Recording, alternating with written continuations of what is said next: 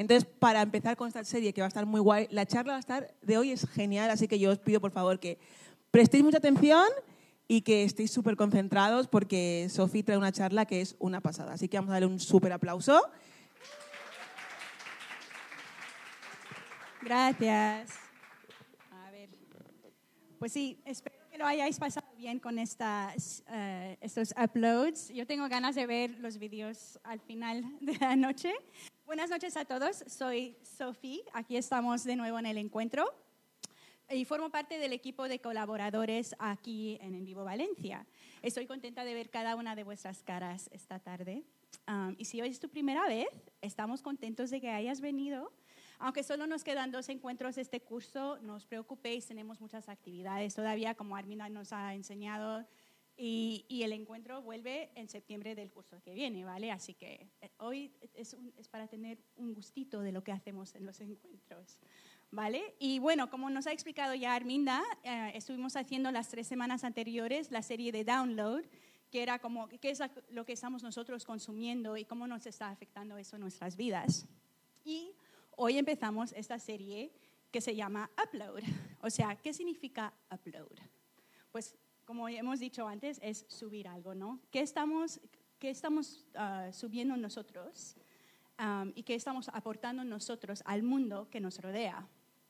En otras palabras, ¿cómo estamos nosotros influenciando a los de nuestro alrededor? En la Biblia, Jesús nos dice, portaos con los demás como queréis que los demás se porten con vosotros. Creo que este dicho nos suena a todos, ¿verdad? O sea, esa es la regla de oro. Y no sé cuántas veces la he escuchado yo de mis padres, en el colegio, en la tele, hasta se lo he dicho a mis hijos mil veces, creo. La, regla de oro es común en todas las, las grandes religiones del mundo. Es básica y central en la sabiduría de todos los seres humanos, porque declara una verdad Um, central, universal, que es que, de una manera o de otra, todos y cada uno de nosotros tenemos impacto. Somos influencers, ya sea para bien o para mal. Entonces, con esta nueva serie Upload, queremos que te preguntes a ti mismo, ¿qué tipo de influencia estoy teniendo yo cuando entro en una sala? O sea, ¿qué estás haciendo tú para tratar a los demás como te gustaría que te trataran a ti? Y esto no es solo con acciones y con hechos, sino que también son con las palabras que elegimos cuando hablamos con las personas. Y para empezar, voy a contaros una historia muy reciente um, que tiene que ver con mi hijo. Hace un par de, sábados atrás, Jesse y yo fuimos a ver a nuestro hijo Liam a jugar al fútbol. Liam lleva desde los siete años jugando al fútbol, o sea que muchos años ya, y ha tenido todo tipo de entrenador ha tenido unos entrenadores maravillosos que, le han animado, que le han enseñado no solo cómo es ser mejor jugador, sino también lo que significa verdaderamente formar parte de un equipo. Y también hemos tenido muchísima suerte con sus ah, compañeros del equipo.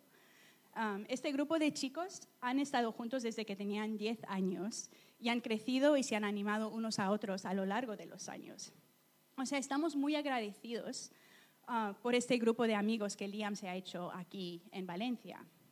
Se animan, ríen juntos y se comprenden los unos a los otros.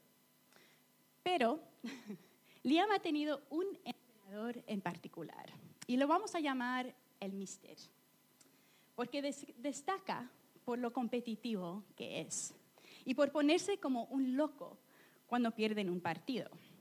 O sea, le hemos visto dar patadas al balón tan fuerte que ha enviado el balón fuera de la cancha de fútbol.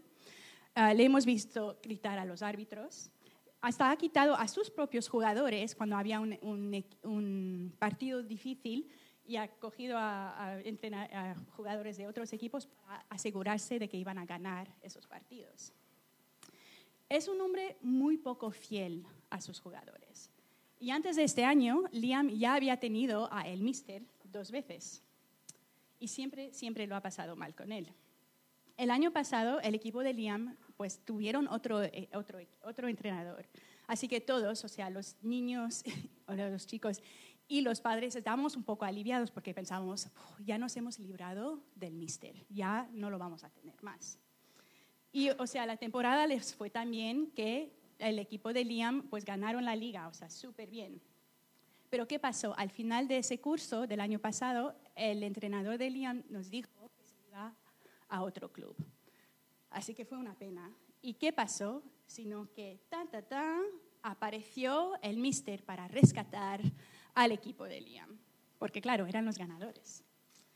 Entonces, el pasado verano nuestro querido mister volvió e intentó eh, e invitó a cada uno de ellos, a Liam y a los demás de su equipo, a formar parte de su equipo por tercer año. O sea, cuando Liam me contó esto, le dije, por favor, piénsatelo mucho, porque lo pasas mal con él siempre. O sea, estás seguro, seguro de que quieres estar en este equipo. Y Liam me dijo, mira, es que quiero estar con mis amigos, y ya somos mayores, ya sabemos cómo es manejar al mister, ya sabemos que sus palabras no tienen peso. Y dije, vale, pues mira, haz lo que tú quieras. Entonces, claro, Liam y sus amigos este año han estado otra vez con, ese mister, o sea, tercer año, y aquí estamos. Y bueno, para hacer esta historia un poquito más corta, que ya es larga, eh, voy al grano. El pasado fin de le tocó al equipo de Liam, que van segundos en su liga, enfrentarse a los que están en tercer puesto. Y al parecer no estaban jugando tan bien como al Mister les, le gustaría que jugaran, porque iban empatados uno a uno. Y en un momento de rabia, el Mister gritó a su propio equipo, o sea, a Liam y a sus amigos, que, son chavales de 16 y 17 años, y les dice, me cago en vuestras pip vidas. Pitido del árbitro, tarjeta amarilla para el Mister, y los padres nos miramos todos, o sea, un poquito avergonzados. Y uno de los padres dice, es que el mister no se da cuenta de que sus palabras tienen peso para nuestros chavales. No los aplasta con sus palabras. Las palabras tienen peso. Las palabras dejan huellas. Nos marcan para bien o nos marcan para mal. Y si alguna vez has sido aplastado por las palabras de otra persona, pues ya sabes lo que quiero decir. A todos en algún momento nos han herido las palabras insensibles de alguien. Y quizá también hemos herido a alguien con nuestras palabras tontas en algún momento. Hay un refrán en la Biblia que encontramos en el libro de Proverbios y dice, hay hombres cuyas palabras son como golpes de espada, mas la lengua de los sabios es medicina. Y bueno, si me conocéis, quizás os habré hablado en algún momento de los amigos de sótano y los amigos de balcón. En mi opinión, todos tenemos estos dos tipos de amigos en nuestras vidas. Y los amigos de sótano son aquellas personas cuyas palabras son como golpes de espada. Nos dicen verdades duras que en realidad son críticas, pero que no tienen empatía. O buscan la manera de rebajarnos por algún motivo o son esas personas que nos hacen sentir que hagamos lo que hagamos, siempre nos va a faltar algo, o sea, no somos suficientes. El mister es una de esas personas de sótano para Liam y para sus amigos. Los desanima, los critica y al final muchas veces Liam ha vuelto a casa después de un partido o de un entrenamiento disgustado, enfadado y dudando de sí mismo y de su lugar en el equipo. Pero gracias a Dios, también tenemos los amigos de balcón. Los amigos de balcón son aquellos que están ahí aplaudiendo y animándonos en nuestro camino. Buscan lo mejor en nosotros y celebran con nosotros y nos dan aliento para seguir adelante. Y si en algún momento deben, darnos una verdad dura, pues lo hacen con empatía, con amor, porque están buscando lo mejor para nosotros. Su lengua es medicina porque usan sus palabras con sabiduría. Son estos amigos que, nos comprenden, que nos aceptan tal y como somos y que celebran la que somos. Con ellos nos sentimos seguros o porque sabemos que pase lo que pase, siempre estarán a nuestro lado, siempre estarán de nuestro, de nuestro lado. Y este es el tipo de amigos que Liam se ha hecho en el equipo de fútbol. Y quizá es porque todos han tenido que animarse unos a otros después de, un partido con el míster. Se entienden, se animan y se recuerdan los unos a los otros que el míster no tiene la última palabra en cuanto a sus vidas. Están en el balcón los unos de los otros para animarse y para aplaudirse unos a otros y para seguir adelante a pesar de las circunstancias. Bueno, antes de seguir, vamos a tomar una pausita aquí y voy a poner algunas eh, preguntas en la pantalla que queremos que habléis en las, en las mesas como cinco minutos, ¿vale? Okay. No es un momento para mencionar nombres, no os preocupéis, pero sí que quiero que vayamos pensando y profundizando un poco en lo que ya hemos hablado esta noche. Así que aquí están las preguntas. ¿Quién es tu mejor amigo o amiga y por qué? ¿Qué cualidades tiene esta persona que hace que seáis mejores amigos? ¿Alguna vez has tenido uno de esos amigos de sótano? Habla un poco de tu experiencia, no hace falta mencionar nombres. Y ahora la pregunta difícil, y solo tienes que responder sí o no, ¿vale? ¿Alguna vez has sido tú esa persona de sótano para otra persona. ¿Vale? O sea, cinco minutitos y vuelvo.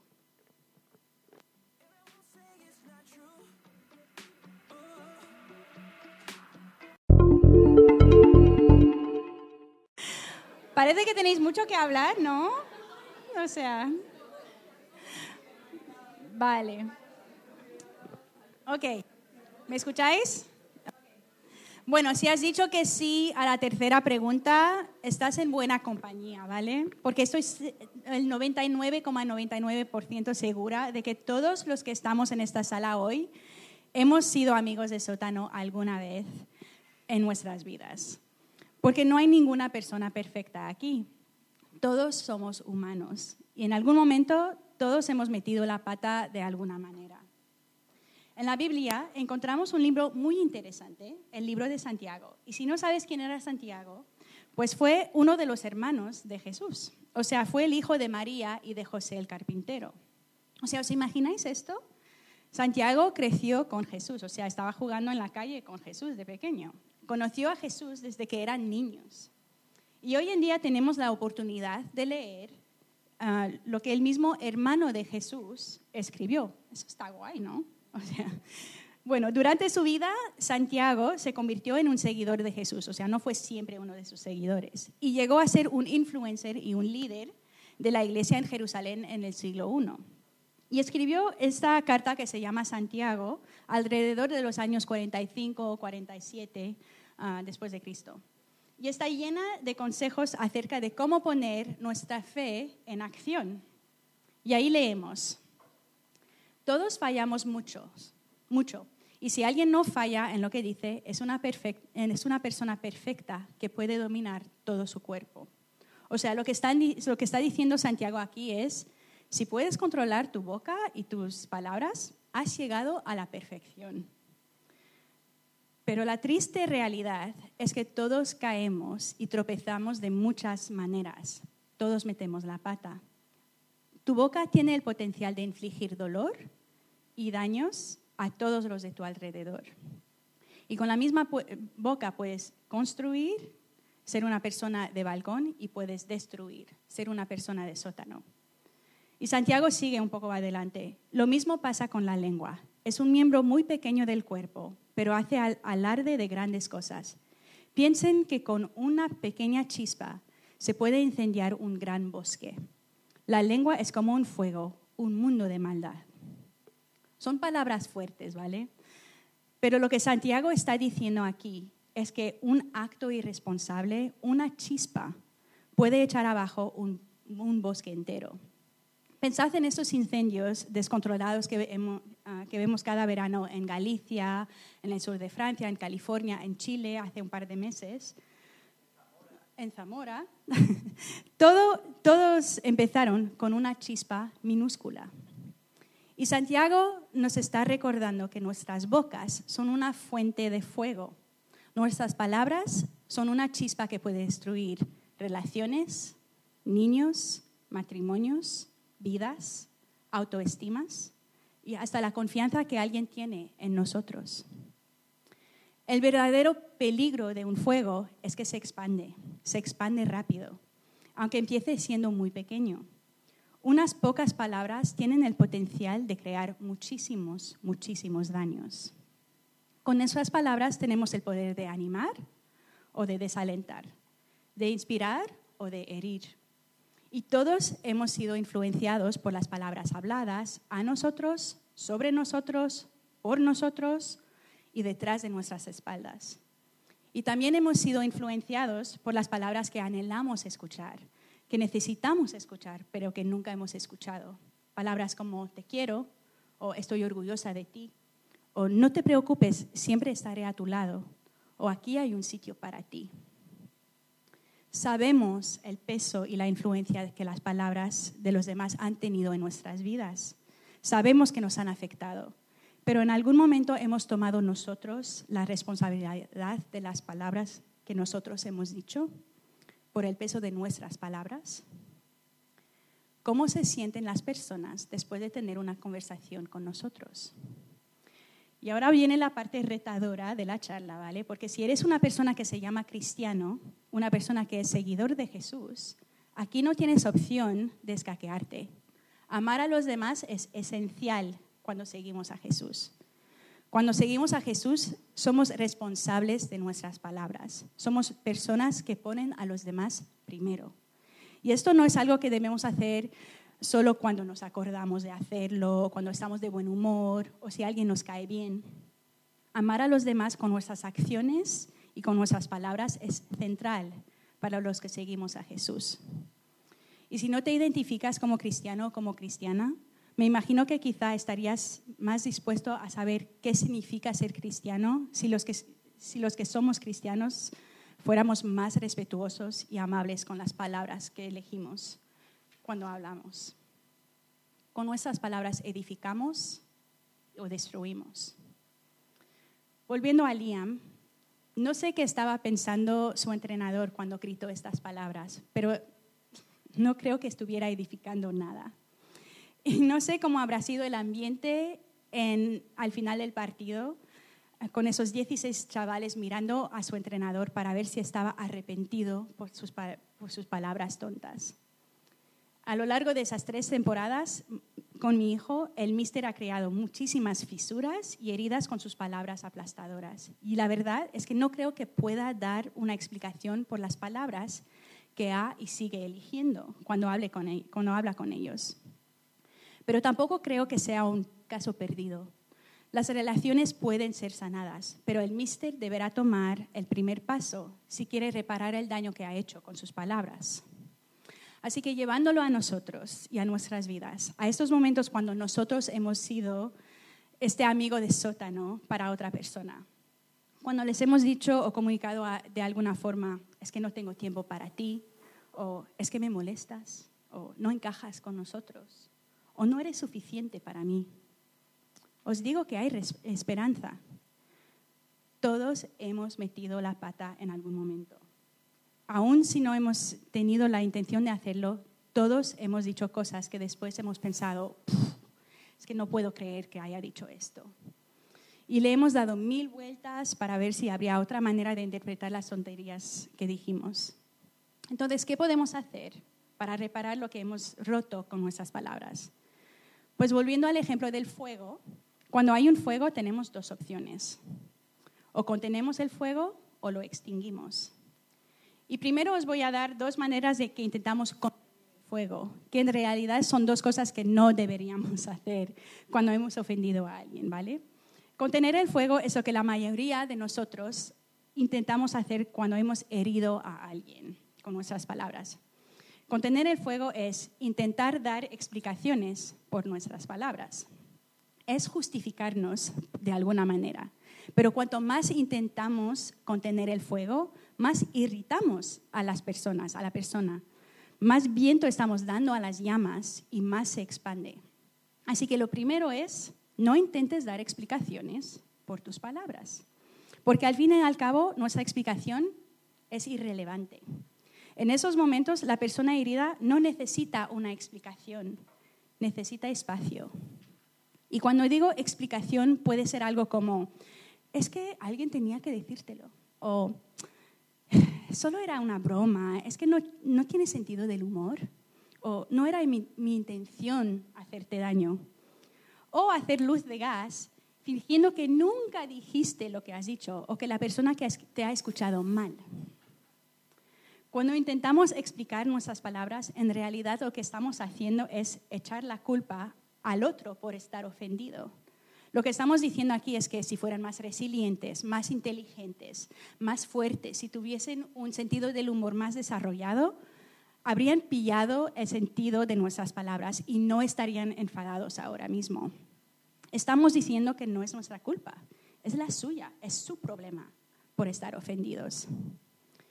Pero ¿cuántos de nosotros, después de recibir una explicación, hemos seguido irritados por las palabras de la otra persona? Todos, ¿no?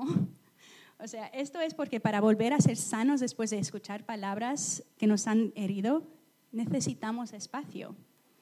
Y esto me, lleva a la segunda manera que intentamos contener el fuego, que tampoco funciona. Y la segunda manera es presionar o apresurar a la persona que hemos herido para que nos perdonen. Cuando hacemos esto, en realidad lo que los estamos aplastando más, porque ahora estamos añadiendo presión para que, nos perdonen y, nos, eh, y podamos sentirnos mejor. Pero están rotos, están heridos y necesitan tiempo para volver a construir su relación con nosotros. Y esto es muy obvio cuando alguien se rompe un hueso, ¿no? Hay que ponerle una escayola, hay que proteger el hueso roto, hay que darle tiempo sin tocarlo ni moverlo para que pueda repararse. Cuando es algo físico como un hueso, es obvio que el hueso necesita tiempo, cariño, cuidado, antes de volver a estar sano y entero como antes. Y es lo mismo cuando rompemos o aplastamos a alguien con nuestras palabras.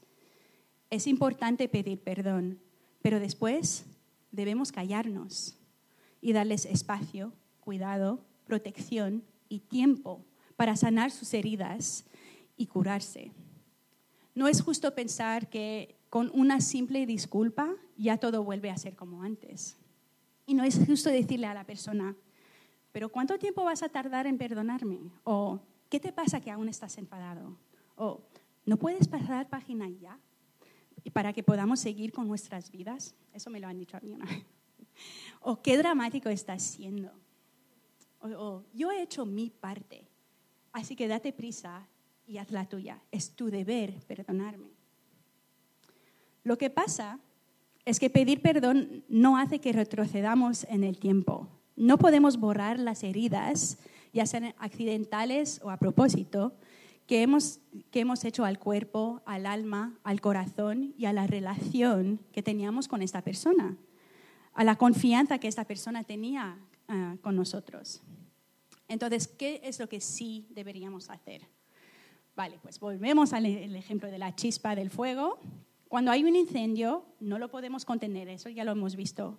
Lo único que podemos hacer es extinguirlo. Y lo, lo extinguimos con dos ingredientes muy sencillos, pero difíciles.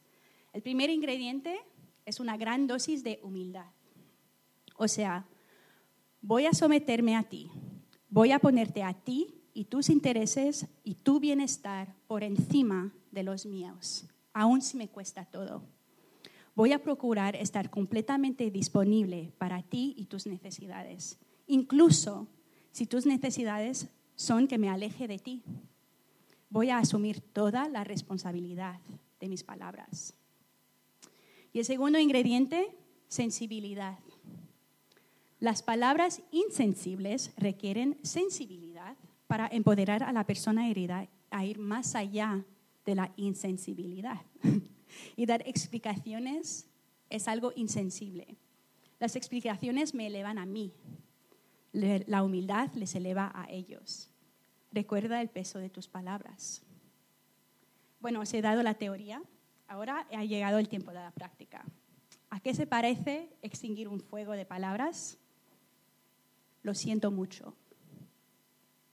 Y aquí viene la parte difícil, te callas. ¿Vale? O sea, vamos a practicarlo todos juntos, ¿ok? Ok, uno, dos, tres, todos lo vais a decir. Uno, dos, tres. Lo siento mucho.